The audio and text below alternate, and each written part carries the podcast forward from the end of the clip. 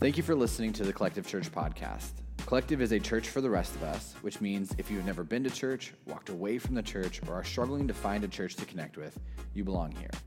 We would love to see you in person on Sunday mornings at 9:15 or 10:45 a.m. at our new location at 5103 Pegasus Court. To learn more about what Sunday mornings at Collective look like, please head to mycollective.church and click on what to expect.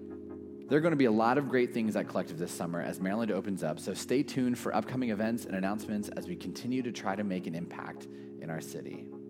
Now, here's Sunday's message.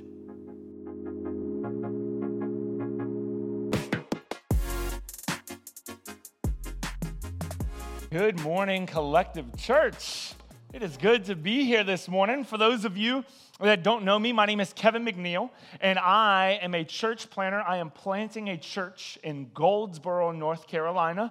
Uh, Michael Bartlett, your lead pastor, is my coach. And so I meet with him every other week, and he just tells me everything that I'm doing wrong, and it's great. Uh, love that guy. I am excited to be here because this is my first time ever visiting and hanging out in Maryland. I have always driven through Maryland, but I've never actually like stayed the weekend, and so it has been a weekend experience. I tried Scrapple for the first time. Yeah, okay, big fans of Scrapple. I wasn't that interested, but it was good, okay? It was good. Uh, it was interesting. Um, yeah, it, it's, it's good to be here in Maryland. This morning I met someone, and I said, Hey, where are you from? And she said, I'm from Bel Air. And I said, Oh, I've never met anyone from Bel Air, like the Fresh Prince of Bel Air. And she was like, No, Bel Air, Maryland. And I was like, Oh, that is not as exciting. So, uh, either way, I'm pumped. I'm pumped to be here with you guys. You uh, have a reputation. Collective Church has a great reputation of serving uh, its community and loving on people and telling people about Jesus. And so, I'm, I'm just really pumped to be here, to be hanging out with you, and to, uh, to study God's Word together. Hey, let's pray before we get started. God, we thank you so much for this day. We thank you so much for this time to come together, to sing, uh, to worship. God, I pray that you would be with us now uh, as we study your word. I pray that you would give us your spirit and help us to understand what you want us to understand. God, we love you and we serve you. And it's in Jesus' name that we pray. Amen. Do you ever wish that life had a reset button? Uh, the year was 2015, and I had just accepted a brand new job. I was the youth minister at a church in Virginia. And uh, if you don't know what a youth minister is, pretty much all I did was hang out with middle school and high school students and told them about Jesus. Uh, but just like any job, sometimes things got thrown at me, got thrown my way that weren't necessarily in my job description. Okay, people were like, hey, I don't have time to do this. No one else can do this. Let's just let Kevin do it. You know, he's not really doing anything. Anyway, I remember one time I came to the church. It was Saturday, and I was just going to be there for a little bit. Uh, I walked in and I got a call from my boss. He said, Hey, man, we're having a baptism tomorrow. I'm like, Oh, this is great. This is awesome. And he says, But the problem is, uh, no one has cleaned the baptistry for like eight months. It's disgusting. And so I look in the baptistry, and sure enough, there's like mosquitoes and spiders. It's like green. It's really, really gross. And I said, Well, what are we going to do about it? He said, I'm busy today. Everybody else is busy. Is there any way you can clean the baptistry?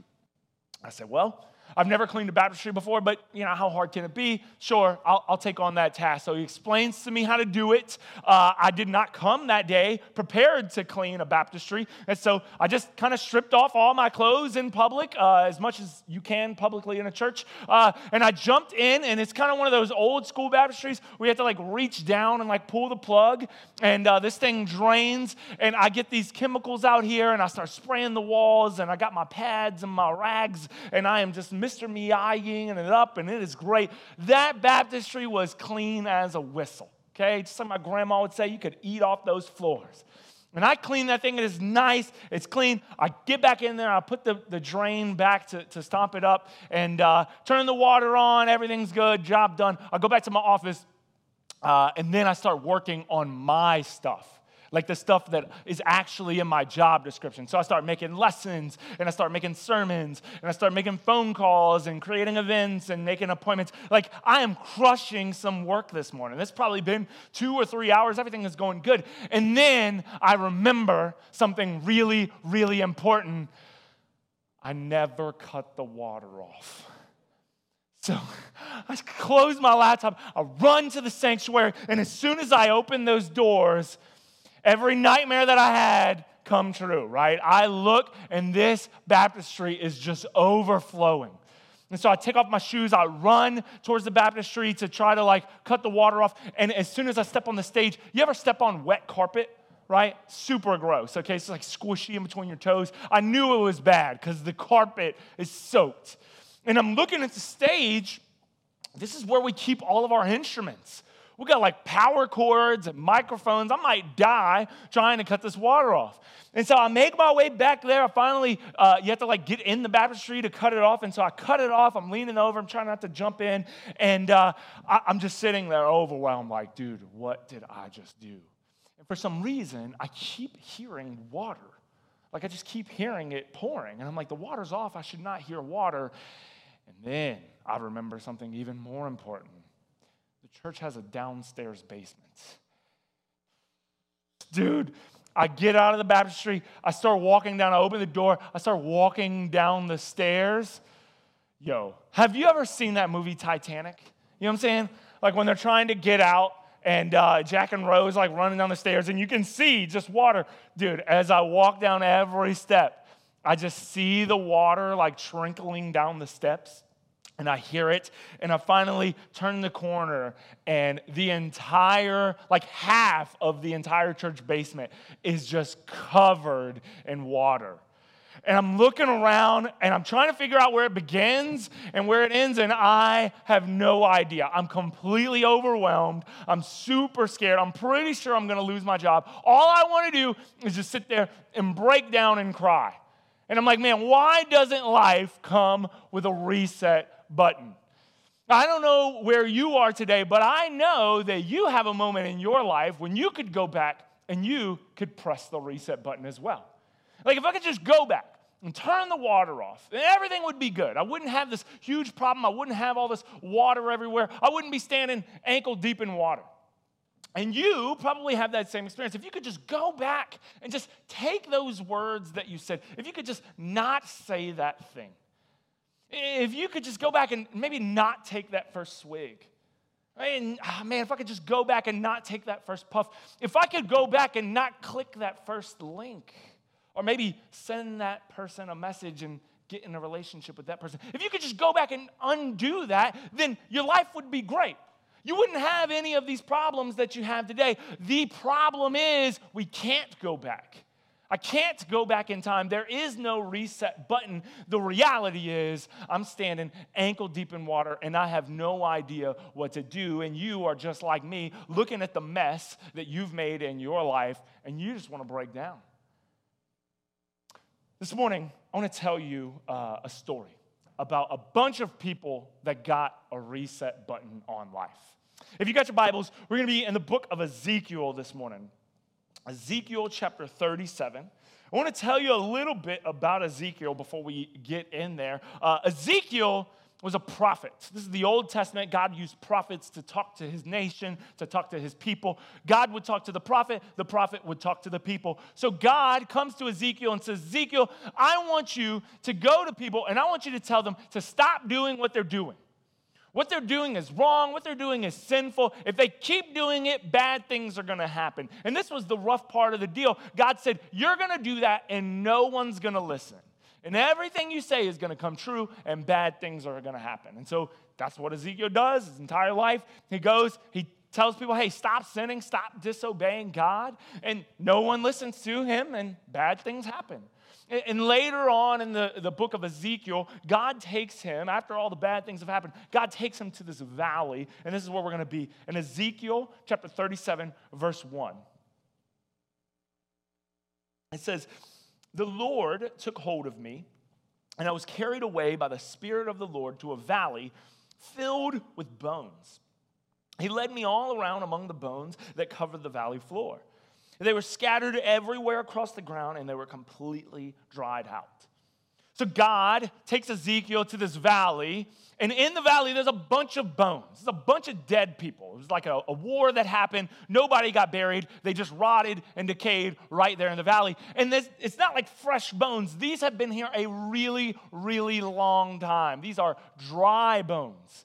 And so God shows Ezekiel this valley, and he takes him all around and just shows him uh, all of the bones. And then this is what happens in verse 3.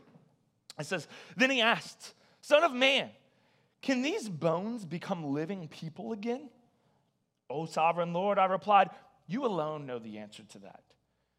I do this thing with my friends. Uh, I like to do it to my wife a lot, uh, and it's the most obnoxious thing. One of the most obnoxious things about me. Uh, I have a saying that I say, and it just gets on her nerves. It gets on my friends' nerves. I look at her, I look at my friends, and I say, "Hey, can you just trust your boy?" You know, and I say it just like that. I'm like, hey, would you calm down and just trust your boy? Like, if they don't know something that I know and they're worried and they're like, oh my goodness, what's going to happen? Are we prepared for this? Do we have this? You know, and I will look at them and I'm like, hey, calm down, relax. Just trust your boy, you know? Instead of just telling them everything's going to be okay, now I want to be really annoying about it. I want to be like, hey, just trust your boy. Listen, when I read this story, I see God taking Ezekiel around and he's showing them all of these dry bones. He's like, hey, these, these have been dead for a really long time. And God pulls them aside and says, hey, do you think that these dry bones, you think they could ever live again? And I look at God looking at Ezekiel saying, hey, do you trust your boy? And Ezekiel, Ezekiel says, God, only you know the answer to that. I have no idea. I can't do it. If anyone's going to do it, you are going to be the one that's going to be able to make it happen. And this is what happens in verse 4. It says, Then he said to me, Speak a prophetic message to these bones and say, Dry bones, listen to the word of the Lord. This is what the sovereign Lord says Look, I'm going to put breath into you and make you live again. I will put flesh and muscles on you and cover you with skin. I will put breath into you and you will come to life. Then you will know that I am the Lord. So God tells Ezekiel, hey, this, this valley full of dry bones, I want you to prophesy to them which is basically a word that means preaching. Like, I want you to speak to them, I want you to talk to them, and I want you to tell them, dry bones, listen to what God says. You're going to live again. And as he's doing it, this happens in verse 7. It says, So I spoke this message just as he told me. And suddenly, as I spoke, there was a rattling noise across all the valley. The bones of each body came together and attached themselves as complete skeletons. And then, as I watched, muscles and flesh formed on the bones. The skin formed to cover their bodies, but they still had no breath in them. At this point, I'm Ezekiel, I'm out, right? That's terrifying. You bring me to a valley full of dead people, full of dry bones that have been there forever. You tell me to start preaching to them and speaking to them and telling them to come to life. And as I'm doing it, I hear the ground rattle. I'm good. I'm good. I've seen enough horror movies to know how this ends, right? And so I'm like, man, I'm out. But Ezekiel continues to do this, and these skeletons, they come together and they form bodies again and muscles and tendons and skin. It starts to basically rebuild themselves right in front of Ezekiel. And it says they had no breath in them. Uh, look at this next little part. It says in verse 9, it says, Then he said to me, Speak a prophetic message to the winds, Son of Man. Speak a prophetic message and say, This is what the sovereign Lord says. Come, O breath, from the four winds. Breathe into these dead bodies so that they may live again. So spoke this message as he commanded, and a breath came into their bodies. They all came to life and stood on their feet, a great army. This word, breath, is a Hebrew word, and it's pronounced ruach, right? It sounds like you're hawking up a loogie. Uh, this word ruach, God says, Hey, I want you to, you see these bodies that are before you, they don't have any breath in them, so I want you to breathe ruach into them. I want you to breathe life into them. When God created Adam, He created them from the dust, and after He created them, He breathed Ruach into them. And so these, this, these skeletons are now people, and they're standing in front of Ezekiel, this army ready to go. And this is the last part of the story. This is in verse 11. It says, Then he said to me, Son of man, these bones represent the people of Israel.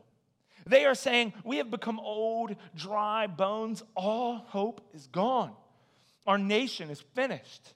Therefore, prophesy to them and say, This is what the sovereign Lord says. O my people, I will open your graves of exile and cause you to rise again. Then I will bring you back to the land of Israel. When this happens, O my people, you will know that I am the Lord. I will put my spirit in you, and you will live again and return to your own land. Then you will know that I, the Lord, have spoken, and I have done what I have said. Yes, the Lord has spoken. And just like that, a valley full of dry, dead bones, a valley full of death and hopelessness is brought together, and God is able to revive them, He's able to rebuild them, and He's able to restore them. I don't know where you're at this morning. I don't know the mess that you've made. I know the mess I've made. I don't know your mess. I don't know the mistakes you've made. I don't know the errors and the situations that you have gotten yourself into. But what I do know is that God is able to take your mess and turn it into a masterpiece. He's able to take your mess, the things that you have done, all of your mistakes, every situation you're in, He's able to take that and turn it into a masterpiece. You see, God talks to Ezekiel and says, Hey, these bones represent the nation of Israel, but these bones, they also represent you and they represent me. From the very beginning, God created Adam and Eve and He placed them in the garden. And he says, Hey, you guys can do whatever you want. You can kick it. You have a good time. The only thing I ask is that you don't eat from this one tree. And if you've read this account, you know this story. Adam and Eve, they're tempted. They look at this fruit and they say, you know what? Even though God told me not to do this, I think, I think I'm going to do it anyway. I think I want to live my way instead of God's way. And so they bite into the apple, and we call that sin It's when we disobey God. And ever since then, we've learned a valuable lesson. Sin, it always overpromises and it always underdelivers, right? It looks really good. It's like, man, it's gonna be the time of my life. But then once you engage in it, you're standing ankle deep in water and it's not fun at all. And this sin, it separates us from God and it causes us nothing but problem after problem. And there's no way to make things right. And so God sends Jesus and he says, Hey, even though you've messed up, I'm going to pay the penalty. I'm going to pay your price and I'm going to die for you and make you right with God again. And because Jesus came and we believe in him, God is able to take our mess and he's able to turn it into a masterpiece. My only question is, Like, how can we take this mess, these mistakes, these errors? How can we take this and make anything good of them? How can God do any of that with us? How do we actually do that? What can we do? That's a cute saying, right? Your mess into a masterpiece. But when you leave here today, what can you actually do to make this practical in your life? And I think of three things. Number one, you got to look at the damage right? Like God takes Ezekiel around, and it says this it says, He led me all around among the bones that covered the valley floor. They were scattered everywhere across the ground, and they were completely dried out. Listen, God it takes Ezekiel everywhere, and He wants to show him all of the bones. Not just a little bit, He takes him everywhere. He says, Listen, you see this problem? This is huge. You know, if you've ever been, uh, if you've ever heard of the group uh, Alcoholics Anonymous, you know, the first step is admitting you have a problem. Because when you look at the damage of your own life, you got to play the honesty game. You, you got to be truthful with yourself and you got to say, listen, I have really, really messed up. And there's no sugarcoating it, there's no making it nicer than it is. It's like, man, I've really, really jacked my life up, object the situation up. I have messed this relationship up, and there's no way I can fix it. There's no way Ezekiel can, can bring these bones back to life. There's no way these bones can bring themselves back to life. When we look at the damage, we realize our need for God. We realize, like, man, I can't do this by myself. And so we have to look at the damage, which brings me to my, my second point. Man, look at the damage, but then number two, get some help. You know, uh, I'm standing ankle deep in water. Uh, I call my boss. Uh, he's kind of my boss. He's like an elder. Uh, he's a really good friend. I call him up, and uh, I'm almost in tears at this point. I'm like, man, I, I, think I'm about to lose my job. Call him up, and his name is Scott. And every time, every time I call him and ans- he answers the phone, he answers this way. He goes, hello, right? Because he knows I'm about to ask him something, right? So I call him up. I'm like, Scott. And he's like, hello. I'm like, dude, I messed up big time. And he's like, What'd you do? And I'm like, man, I was just working in my office. I cleaned the baptistry, but I forgot to cut the water off, and now the entire church is flooded. And as I like talk, my voice gets higher and I get quieter because it's scary. And uh, he, I'm like really, really worried he's about to explode and get mad. You know what this dude says? He's on the phone in the most nonchalant way. He says, Well, won't be the first time, won't be the last time. I'll come over and help you clean it up. And I was like, What? And then I learned, like, I'm not the only one that's flooded the baptistry. It's been flooded like 10 times. Everybody at this church, it's like a rite of passage. Like, do you really work here? If you really worked here, you flooded the baptistry before. I think, I think that sometimes we think we're the only ones going through this. We're the only ones struggling with this. We're the only ones that are in this situation. But that's not true at all. Everybody is struggling. Everybody is imperfect. We have all sinned and fallen short from the standard that God has for us. Man, you can't fix it on your own. If you really look at the damage, man, there's a lot of damage. The best thing you can do is get some help. Talk to some people. Talk to somebody who has gone through what you have been through. Listen, I have only been here this morning. This is the only time I've been to Collective. And I can tell you that this place is a great place to get some help. I've met a few of uh, your people and I've asked them, hey, what's your favorite part about Collective? And they've always said, every single answer is, man, it's the community. It's the people here. This is a great place to be honest, to really talk to people, and really get some help with what you are going through. And so look at the damage, get some help. And then number three, listen to God's word. And I think that this is the hardest part. It said this in verse 4. It says, Then he said to me, Speak a prophetic message to these bones and say, Dry bones, listen to the word of the Lord. Can you imagine if the bones were like, Nah, we're good. We're just going to kick it here, right? Not only would that be a really boring and awkward story, but they would never experience life again. Listen, sometimes we read the Bible and we, we know what we should do, and then we're like, ah, I'm good, I'm good. The hardest thing is to actually do what the Bible says. You have to listen to God's word, you have to put it into practice. And that's challenging, especially when you're standing ankle deep in water with the mess that you have made, with the situations that you have put yourself in. It's hard to listen to God's word, it's scary to listen to God's word, but it is how we can take our mess and turn it into a masterpiece. Uh, there was a, a girl named Whitney at my church that we met. Um, at, um, at, my church, we have a snow cone truck. It's like the greatest thing in the world. It literally says Canvas Church free snow cones. And we drive it and we just like open a window and give out free snow cones. It's the greatest thing ever. Uh, there's a girl named Whitney that we met at the snow cone truck and she started hanging out with us. And uh, one day, a few months later, after meeting her, one day Whitney messages me and she says, Hey, I got a really, really tough situation. I'm wondering if you can help me out. And I said, Yeah, what's up? What's up? She said, Well, it's really kind of kind of really scary. Uh, she said, My husband left me seven months ago. We decided to kind of split ways. He, he like it just wasn't working out, and part of it was my fault, part of it was his fault. But we just said this isn't us anymore, and so he left. I didn't want him to leave, but he left. And she said, I thought we were done. I thought, I thought this was over, but he just came back this weekend. And as I'm reading, I'm like, oh, sweet, it's great.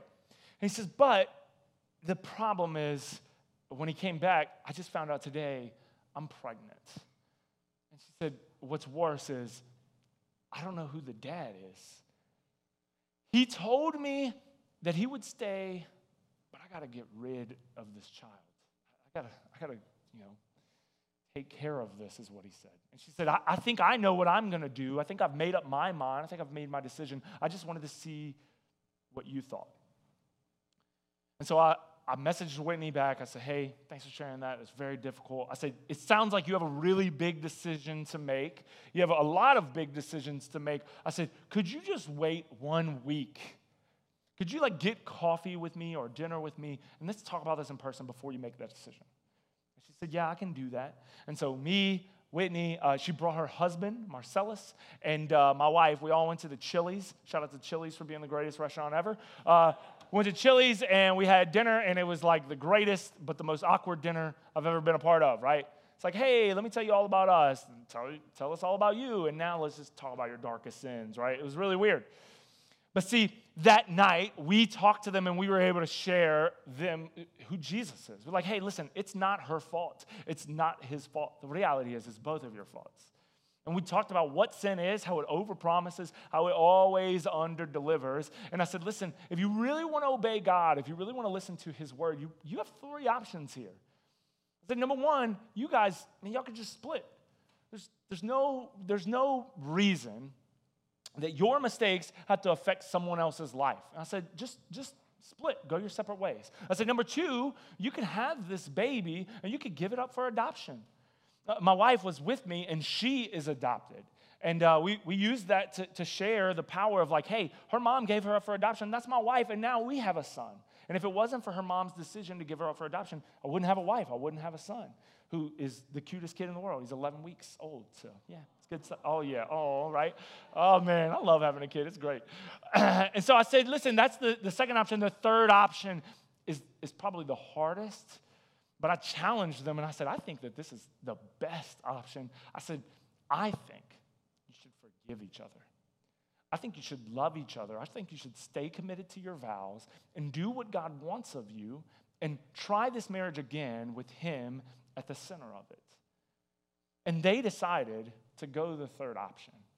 And that month, we baptized her husband. And it wasn't easy, it was incredibly difficult. But just last month, they had their little baby boy. And uh, man, you talk about God making, uh, taking a mess and making it into a masterpiece. That is the most adorable family. They love each other. They, they definitely have issues. They're definitely still struggling sometimes. But every single day, they are choosing to obey God, even when it's difficult. Even when things are unclear, they are listening to what God wants them to do when it is clear. And that's to love each other, to serve each other, and to be there for their family. And so, look at the damage. Get some help. Listen to God's word. Uh, this morning, I want to ask you what is God calling you to do? What does it mean to listen to God's word for you? If this is your first time here, or if this is your millionth time here, and you've looked at the damage of your life, maybe your step is, man, you want to talk to somebody about it.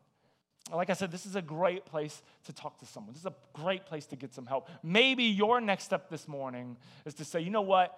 I've been trying to live my like life my way, but now I want to live God's way.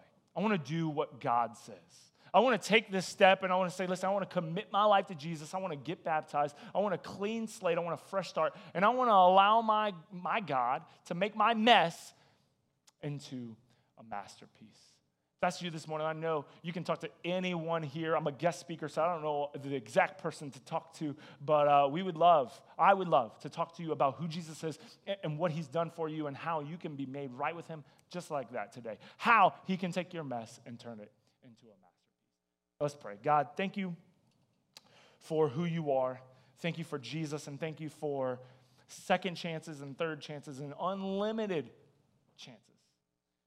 God, thank you for your mercy and your patience with us when we mess it up. God, uh, thank you for coming down, sending your, your son to show us how to love. God, I pray this morning uh, that you can take our mess, that you can take our mistakes, and that you continue to work on them and continue to work on us and create us into someone that you want us to be. God, take our mess and turn it into a masterpiece. We love you and we serve you, and it's in Jesus' name.